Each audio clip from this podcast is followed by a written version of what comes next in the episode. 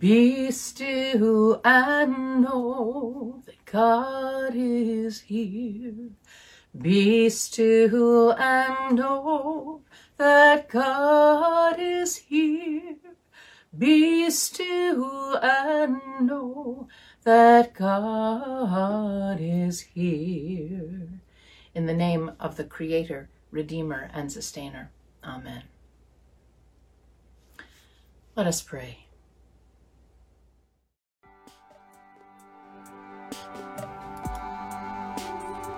The grace and the impatience to wait. In our secret yearnings, we wait for your coming, and in our grinding despair, we doubt that you will. And in this privileged place, we are surrounded by witnesses who yearn more than do we, and by those who despair more deeply than do we.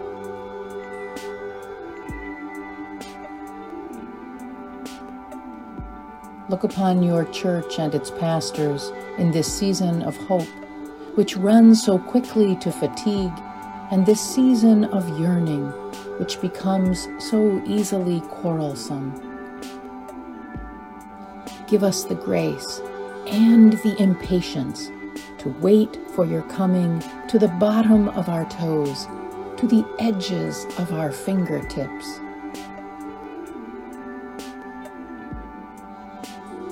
We do not want our several worlds to end.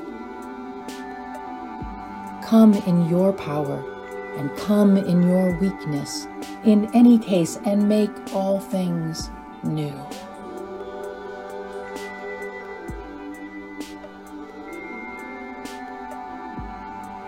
Amen.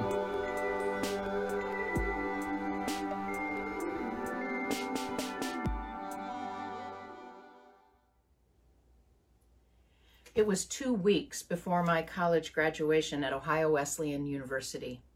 I had come home late that evening after singing at a coffee house 30 minutes away in Columbus, Ohio.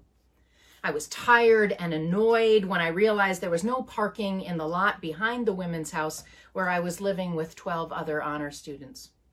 Three hours later, I was lying in bed, still awake, staring at the ceiling, thinking about how hard it is to go to sleep after performing.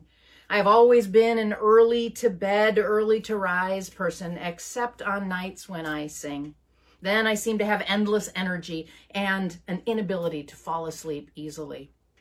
Well, that inconvenience was my biggest blessing that night, because had I been sound asleep, I most likely would have not lived through what was about to happen. The first thing I remember was hearing a loud male voice yelling, Fire!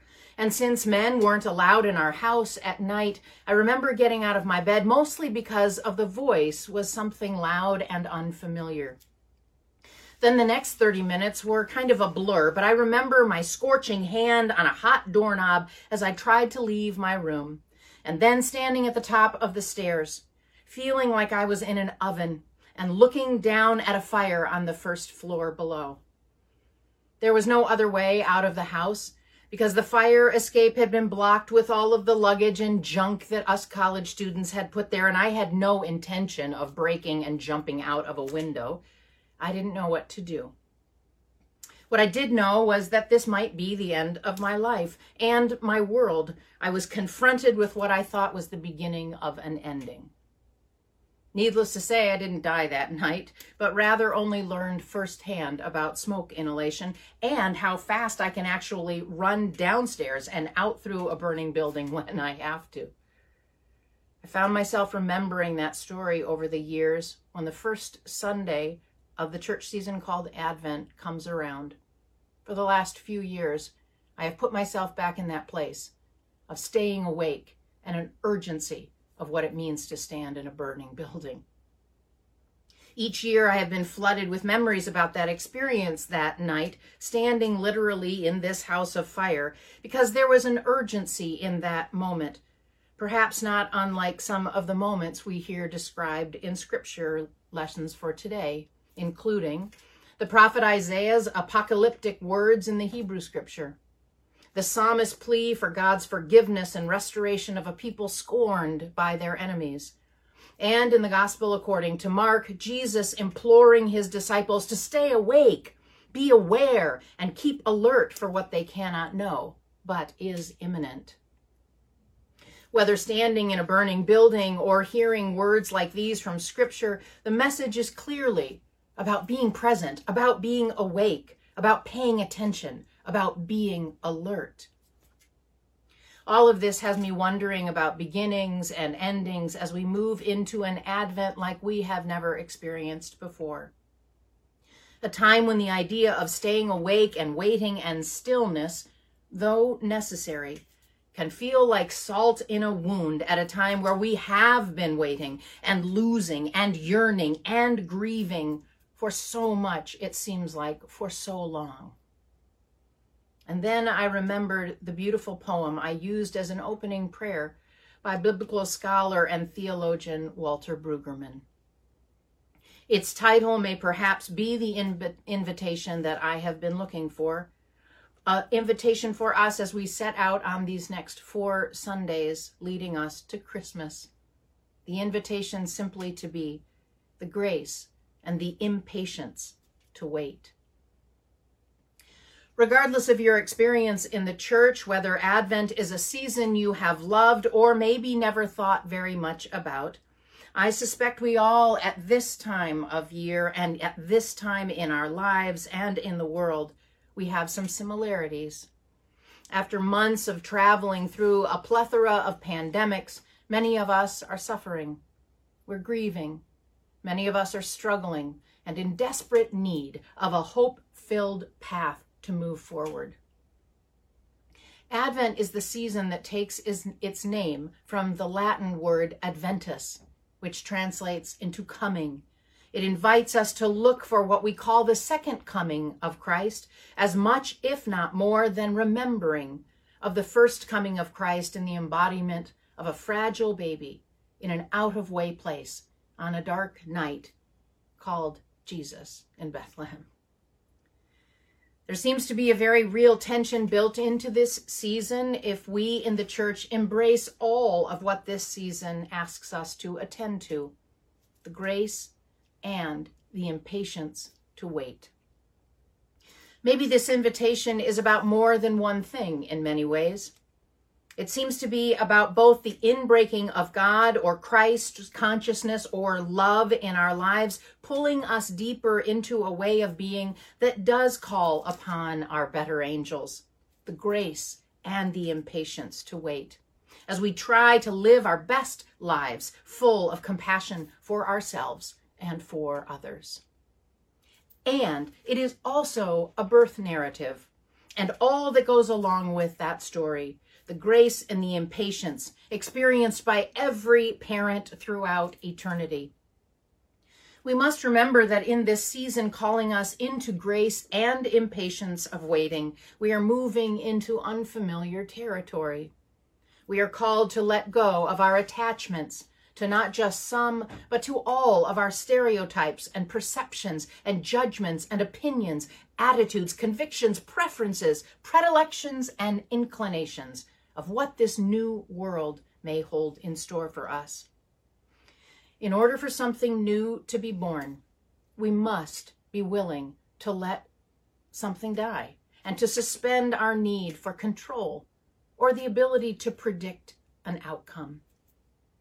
And as we let go of these things, we are invited into the darkness of this season, the darkness of our own souls, the darkness of the world around us. And if you don't think that exists, pick up a paper, turn on the TV, just sit at home alone for a few minutes and think about the dark time that we are all living through. We are invited this season into that darkness, not as one of despair, but as one of stillness, in order for hope to be born. A place that we cannot find our way out of by ourselves. I don't know about you, but personally, I find this rather horrifying. I am more than just a bit reluctant to on purpose head down any dark corridor and begin preparing myself for something that by definition I can't possibly know or predict or control. And yet, that's pretty core to today's lessons. The emphasis is not on the warm and fuzzy side of preparing a place in a manger, but rather a description of the beginning of the end, kind of like standing at the top of the stairs in a burning building. So, what would happen if this Advent we focused on the grace and impatience to wait in our lives, wondering together what we might find when we reach Bethlehem this year? I have no doubt that we need Advent this year. I know that I do. I believe we need a message of hope and path leading us beyond isolation and reassurance that we will weather this storm together. As a global community, we need the second coming of Christ, the radical inbreaking of God's radical love to pierce the darkness that engulfs us still with racism and xenophobia, poverty and war and homelessness, nuclear threats, inequality, and environmental disasters. This is radical stuff, my friends, and not easy to embrace. But I pray we will open our hearts to be alert and responsive to all of it with equal parts of grace and impatience. We are called to a specific kind of alertness to what is right in front of us. We have been tasked with work that is necessary for the flourishing of God's economy in our own spaces. The chaotic nature of our present time demands this attentiveness in every aspect of our lives. There is danger in complacency and risk in misinterpreting what we see and what we think we already know. There is also the gift of grace when we look around and see that we are tied one to another in this beautiful community of faith, traveling together even as we need to stay apart. The pandemics of global disease, political dysfunction, mental distress, and racial division continue to unsettle us, and they need to in order for us to act and react from places of impatience with grace filled with hope. We have done well these past months, opening our eyes together, and we have so much further to go. May we never turn back and never stop pushing forward towards healing and wholeness. It is the work of co creating the kinship of heaven here and now. So may our Advent journey this year be filled with grace and impatience in our waiting and watching and wondering how and when and where Christ will come again and again and again. Keep alert, my friends. And to end where we started, give us the grace and the impatience to wait for your coming to the bottom of our toes, to the edge of our fingertips. We do not want our several worlds to end. Come in your power Come in your weakness, in any case, and make all things new. Oh, and stay away from burning buildings. But remember, God may be listening to Isaiah today and respond by tearing open the heavens and coming down. So let's be ready and do all we can to prepare a place for love to dwell in our hearts and in the world. May it be so.